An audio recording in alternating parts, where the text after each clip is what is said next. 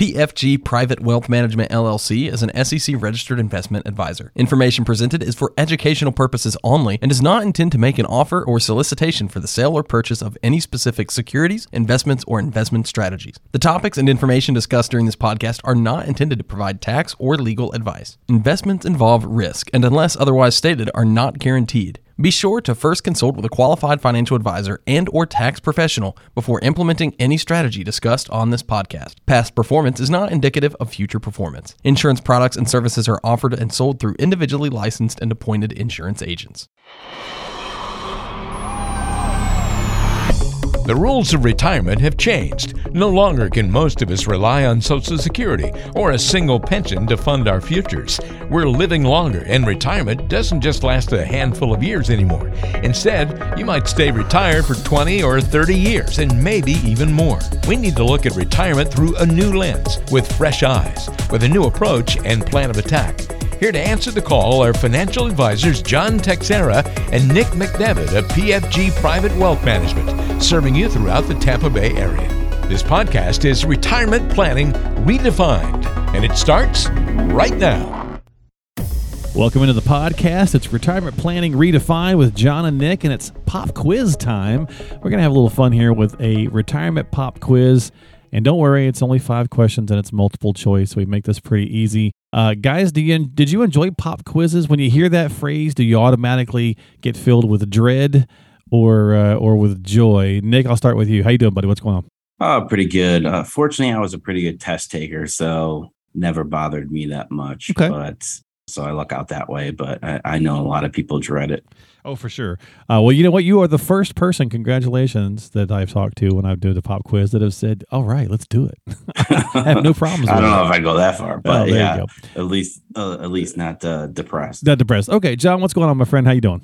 Ah, doing doing all right. Yeah. Um, I was in between. It depended on the class, you know. Okay. If, if it was Okay. something I enjoyed, Yeah. it was uh, you know, let's let's let's roll. If it was something I dreaded, I was Right. like, oh man. I think that's fair. I think, well, this is, gotta, gotta throw this at me right now. yeah, I think that's fair. But you know, this should be pretty easy because this is right up your guys' alley, obviously, right? So this is retirement planning pop quiz. So folks can play along with us uh, here. You know, I'm going to basically give you guys the question, give you the multiple choice answer, uh, let you give us the best answer from the choices, and then if you'd like to elaborate on, you know, something different or why it's none of them are a good idea, you know, feel free to do that as well. And uh, I, I can never think, I can never hear pop quiz anymore without thinking of the movie Speed from the '90s. Now I only hear the Dennis Hopper going pop quiz, you know, punk. Great movie. You know, I, that was just on TV the other day. I, I, I was uh, scrolling and I saw Yeah. it, and I'm like, oh man, this and like Nick just said, this is a really good movie. it's a So, remote uh, dropper. Yeah. Yeah. Yeah, you'll drop the remote and watch it. So, so pop quiz uh, for the guys here. Let's see how we do. Um, this is kind of just a retirement pop quiz, just five basic questions to check your preparedness or what you might have done and see if we should do things differently or whatever. Uh, so, number one, I'll give this one to you, John. At what age should people start saving for retirement? A, when they begin working. B, after they buy their first home. Or C, once they've paid off all their debt. I'm gonna have to go with A when you begin working. Um, you know, everyone probably has a, a different situation, but um, I'll say that as soon as you start making income, it's good to start uh, saving towards retirement um, or saving in general. Mhm. And um, yeah, I'll use a, uh, one of my clients as an example. Started out young. I think started with me when he was 24. And a big question was, hey, you know, I'm making money. What should I do? And we just started overfunding his retirement accounts.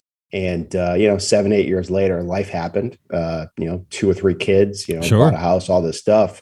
And you know, with all the expenses, you can't save as much. But he's built up such a nice nest egg from his 20s that he's really in, a- in an excellent spot. So we just really started out strong.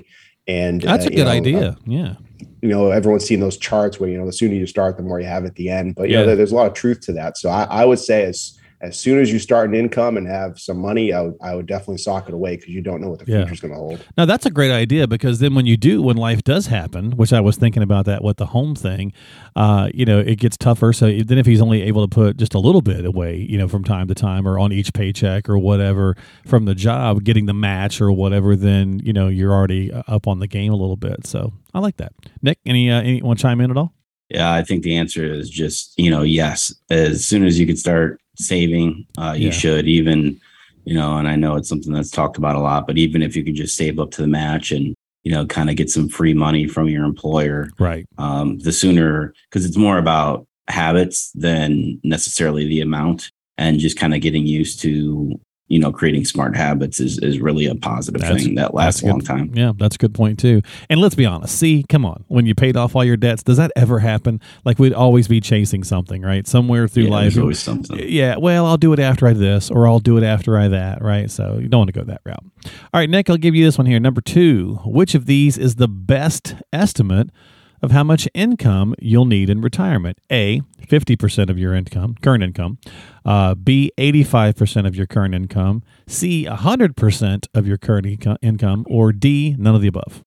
this is one of those questions that I'll probably annoy people with uh, on the answers. There should maybe be like uh, another option that lets you pick multiples. So the key kind of word in this is need. Um, so in theory, 85% is probably That's kind of what we of hear, right? That's the Yeah. term we hear. Yeah.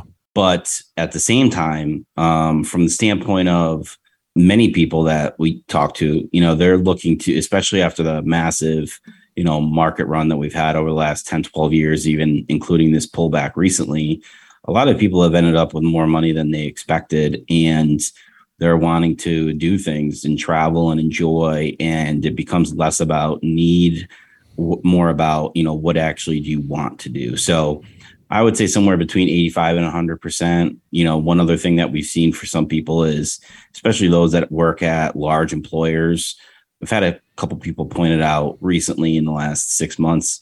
You know, we've got some people that were used to paying 100 to maybe $200 a month for health health insurance, Mhm. you know, per person. And now then when they see what they're going to pay, you know, with Medicare and sort of sort of supplement things like that, there's some expenses that maybe are higher than than what they expected. So um, I would say somewhere between that 85 and 100 percent is where a, a lot of people end up. Yeah, yeah. I, I think we hear the 85. Um, uh, you know, John, I, I used to hear this comedian. It was a pretty funny way of looking at it. If you've ever been on puddle jumpers, right?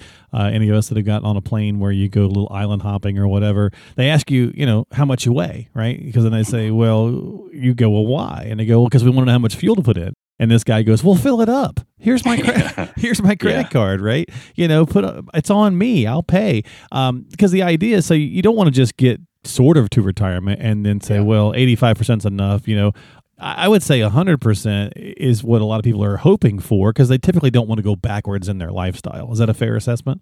Yeah, I, I would say so. Um, you know, the big thing that um, you know typically where where I think most people assume eighty five percent is the mortgage might be gone, or maybe you were you know saving fifteen percent into your retirement account. So you know that's a that's Right. a spending that's Okay. gone. But I'm um, hundred you know hundred percent is you want to maintain the lifestyle, but everyone, as Nick kind of stated earlier, everyone's different and everyone's situation is different. So very important to you know do a plan and make sure that uh, you're living off the income you want to live off of Yeah. versus just needing. So What you need. Yeah. Okay. Fair enough.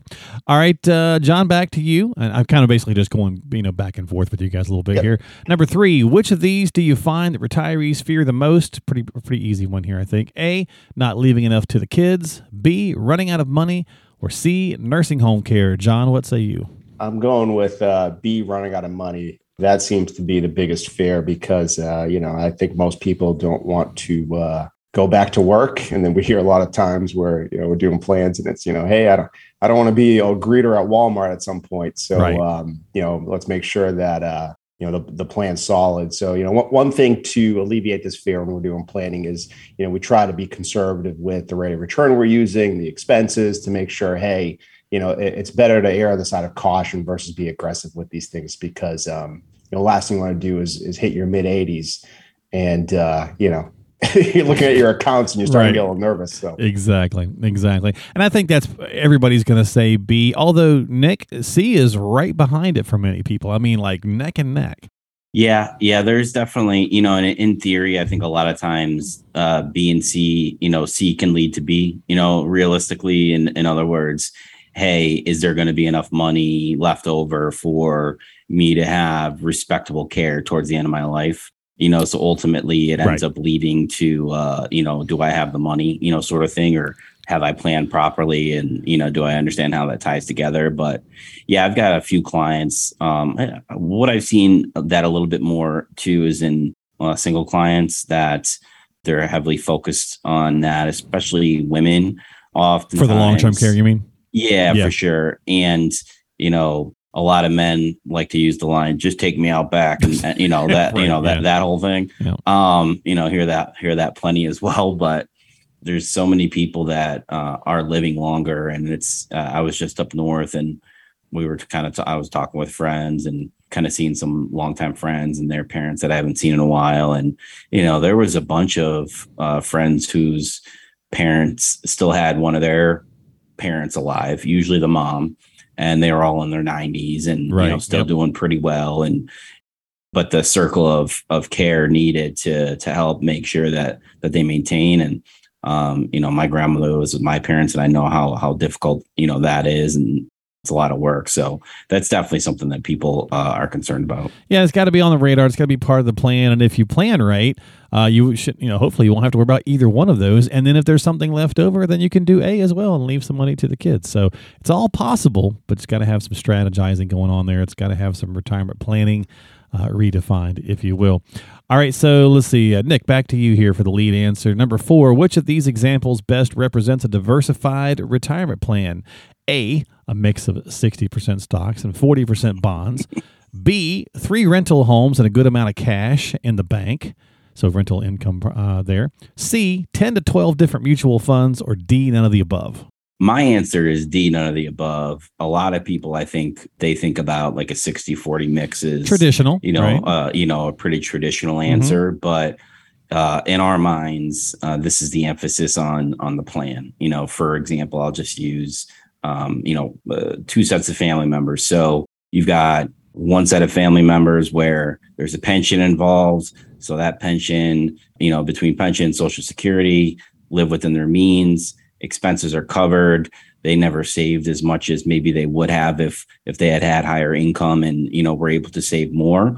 Um, and they're in a very comfortable position from a retirement standpoint. Whereas you know maybe another set of family members a, sibling uh, earned more money over time but also spent more money and don't have as many kind of income producing assets going into retirement. And there's a lot more stress there. And so you know really the the plan is a function the from a diversified plan standpoint it really ends up being a function of people's risk tolerance and how much sort of risk they're willing to take you can tell somebody that hey a 60 40 mix of stock to bonds you know, is great till you're blue in the face. But if they don't have market tolerance, then it's right. never going to work. Yeah. And so, you know, you have to adapt and adjust. And that's our job as advisors. Yeah. And John, typically those 10 to 12 different mutual funds, they're probably large cap, right? So they're probably yep. a ton of overlap in there. Uh, and 40% in bonds, I mean, the bonds aren't doing so great, you know?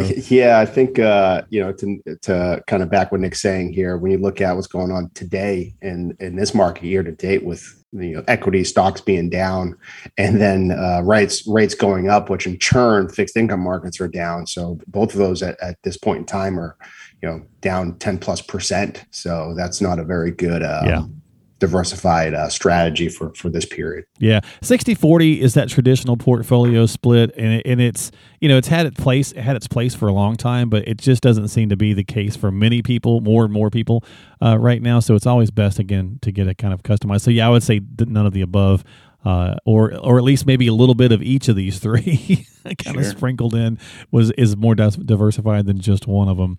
All right, last question, John. We'll lead off with you here to make sure you do not run out of money in retirement. Only withdraw blank percent from your portfolio each year. A one percent. B 4%, C 6%, or D just find a different strategy altogether? Yeah, I'm going to go with D on this. The rule of thumb typically we hear is 4%, but I'm, I'm going to I'm going to say uh, this is one you definitely don't want to live by the rule of thumb, and you want to customize a plan to yourself because uh, everyone's going to be different. And um, if you just live by a rule of thumb on this one, there's a good chance that you're going to hit that uh, fear of most retirees, and that's running out of money. Or if you're just doing one percent, you might not be living, you know, to, to the yeah. best of your ability. So, right. you know, definitely here it's D and uh, do a plan and figure out what's your strategy. Yeah, Nick, do you concur with that one? Yeah, I think an example you know, from this is the last eh, really seven to 10 years where a lot of people that, you know, were maybe risk averse avoided some of the market. And we know that it was very, very difficult to get any sort of return on, you know, conservative money. So whether it's cash in the bank, CDs, you know, Right. bonds, those sorts of things. And so it made it difficult um, for people that, you know, were conservative to be able to sustain that sort of withdrawal rate. And and really it kind of emphasized the importance of, you know, an over having overall balance. But yeah, again, I, you know, one of the things that we tell people oftentimes is that, you know, one of the good things about kind of planning in the financial world is that there's something for everybody, you know, and that can be one of the bad things too, because it makes it hard to, for people to navigate. But usually, you know, once you really kind of drill down and, and figure out what people are comfortable with, there's, you know, some sort of solution out there, or combination of solutions to kind of get them to the point that they need to be. And that's kind of the importance of planning.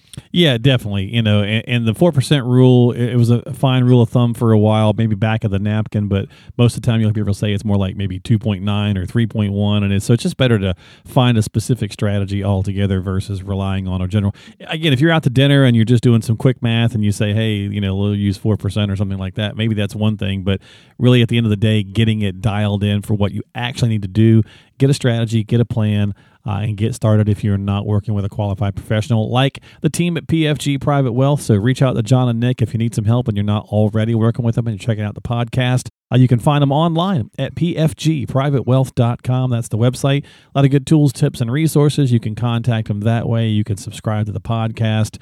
Uh, whatever you'd like to do, find all the information again at pfgprivatewealth.com com or reach out to them at 813-286-7776. Guys, you did well. You passed. So thanks for hanging out and playing the game with us here on the show. And we'll see you next time on Retirement Planning Redefined with John and Nick.